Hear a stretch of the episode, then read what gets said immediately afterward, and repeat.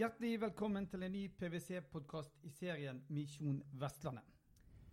I dag skal vi se nærmere på konsekvensene for næringslivet på Vestlandet og i resten av Norge i forhold til brexit, som etter planen trer i kraft 29.3.2019. Og i dag skal vi spesielt se på seafood- og fiskerinæringen. Mitt navn er Torbjørn Torsvik, og med meg i studio så har jeg Øyvind Netland, du er advokat i PwC. Og Torbjørn Foss, også advokat i PwC, men mangeårig embetsmann og ekspedisjonssjef under forhandlingene på fiskeridelen under EØS-avtalen og senere EU-medlemskapet. Ja, velkommen i studio, Torben. Øyvind. Takk for det. Denne podkasten skal som sagt i hovedsak handler om hvordan en kan forberede virksomheten i eksisterende kontraktsforhold med brexit. Vi vet at det er veldig mange av spesielt eh, næringslivet på Vestlandet, men også resten av kysten, så er de forhandlingene som skjer nå, veldig viktige. Eh, og For fiskerinæringen så er det spennende både for våre egne næringer og ikke minst for fiskerinæringen i Storbritannia. Eh, vi skal diskutere ulike temaer. På en måte Blir de enige om denne skilsmissen? Det kan vi komme litt kort inn på. Hva blir i så tilfelle konsekvensene spesielt for fiskerinæringen? Og hva lovendringer er det som vi tror kommer? Og så ser vi jo etter hvert, det blir helt sikkert min erfaring med dere to i studio, så blir det en god og fin samtale. Men Torben Foss, du er jo selveste fiskeriministeren i PwC. Um, kan vi begynne litt sånn overordnet? Hva er de største hva skal vi si, fordeler og utfordringene for næringslivet næringsliv med denne brexit-avtalen? Altså Det som er den største utfordringen, er jo det at Storbritannia er jo et svært marked for uh, norsk fisk, og spesielt torskeprodukter. Og det er en side. Den andre side er at uh, store norske sjømat- og oppdrettsselskaper har investert tungt i skotsk oppdrettsnæring. Men det første er jo slik at da EØS-avtalen ble forhandlet frem, og, ikke, og, Norge ikke fikk full tollfrihet til uh, EU, så konsentrerte man de tollkonsesjonene man kunne få om at torskeprodukter, hyse, sei, uh, alle variasjoner av det, bearbeidet, skulle få tollfrihet til EU. Og i, det, i den tenkningen den gangen så var Storbritannia, og er Storbritannia, kanskje vårt viktigste torskemarked. Sånn at de bedriftene som driver bearbeiding og videreforedling av torsk, de må se for seg at de fra morgenen 30. mars skal betale 12% for rund torsk og 18% for, for bearbeidet torsk. Og det er jo en betydelig begrensning i lønnsomheten. Og hvem skal betale de pengene? Så det er jo viktig at man allerede i de kontraktene man lager for den perioden etter 30. mars, etter 29. mars, eh, regulerer hvem som skal ta den kostnaden.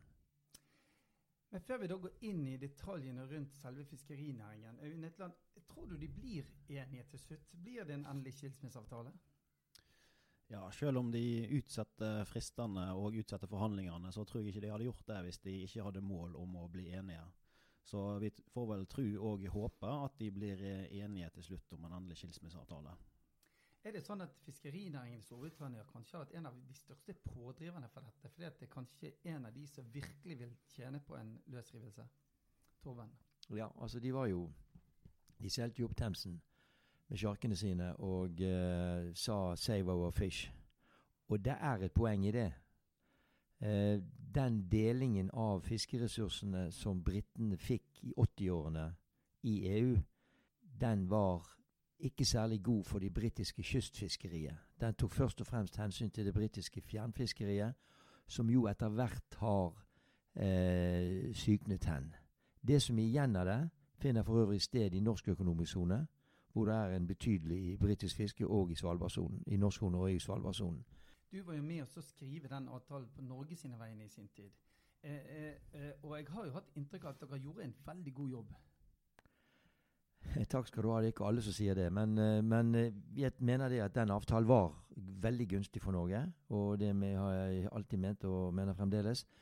Og, men det som, og vi fikk tollfrihet for de viktigste produktene fra, som, som, og de mest utsatte delene av norsk eh, fiskeeksport.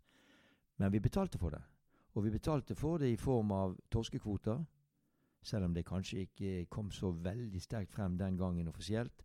Så ble det gitt en mot motytelse mot at vi skulle få adgang til det britiske og tyske og franske, men først og fremst det britiske torskemarkedet med null toll på alle våre produkter for torsk.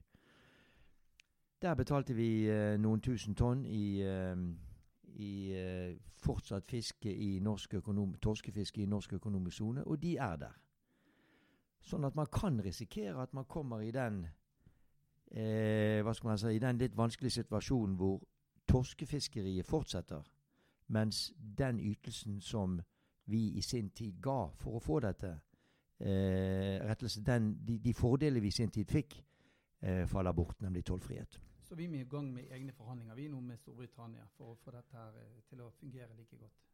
Jeg vet at det finner sted altså konsultasjoner, men formelt sett er Storbritannia avskåret fra å forhandle med Norge før Storbritannia er ute av EU. Og det er altså De kan begynne klokken, klokken 001.30. mars.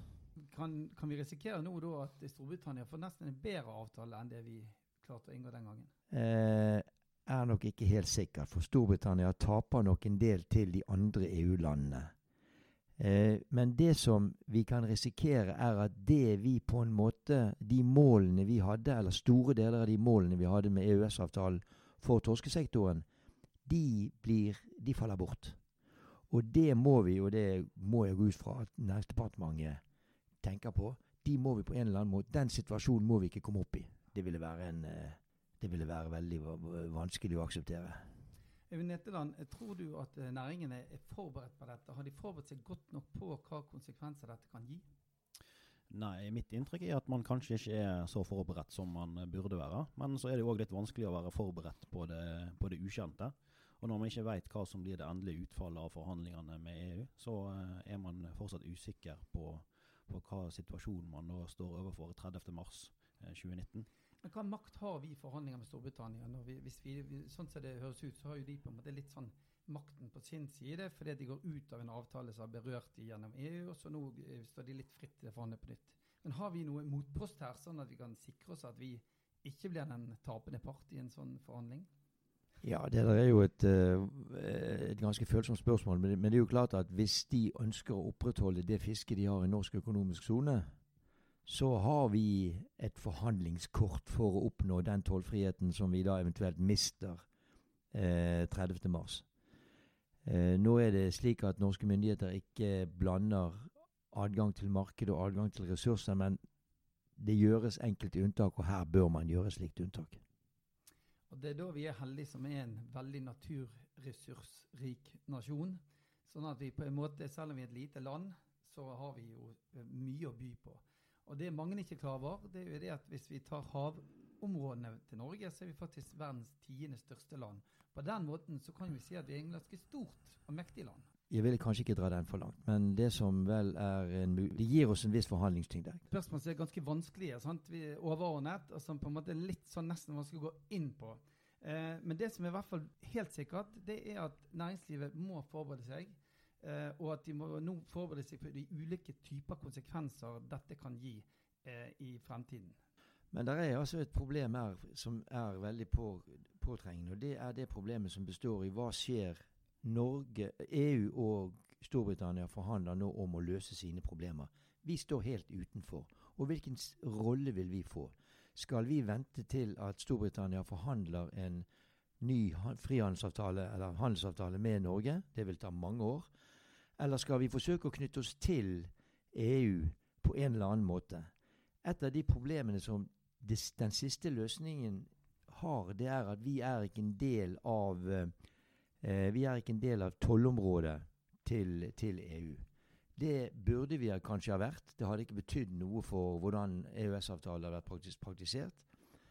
Eh, men det som denne situasjonen provoserer frem, er jo hvilken stilling har egentlig Norge i forhold til EØS, og burde man rettelse, hvilken stilling har Norge egentlig i forhold til EU, og burde man knytte seg nærmere uten å bli medlem til EU? Det blir en spennende tid i hvert fall fremover. Sånn helt til slutt, hvis vi skal gi noe råd til eh, fiskeri- og sjømatnæringen, hva er det da nå fremover før den endelige avtalen er på plass, og ikke minst etter avtalen er på plass? Begynner med deg, Øyvind. Ja, Det er jo å gå gjennom eh, bedriften sin, eh, sin, virksomhet og sjekke hva kontraktene man har med samarbeidspartnere i Storbritannia. Eh, og se hva som er risikoen for, for Torben? Det er helt riktig som Øyvind sier. Bli enig med kjøper om hvem som skal betale den økte tollregningen. Enig med transportøren og kjøper om hvem som skal betale for forsinkelsen ved grensen når, eh, når veterinæravtalen ikke lenger gjelder. Tenk igjennom alle de, all den friksjonen som kan oppstå pga. dette, og forsøke å fordele de kostnadene. Det er gode råd på veien. Eh, for dere som lytter, så kommer det flere podkaster om brexit og andre næringer. Eh, så følg med. Tusen takk for at dere kom i studio, Øyvind Etland og Torben Foss. Takk. Takk.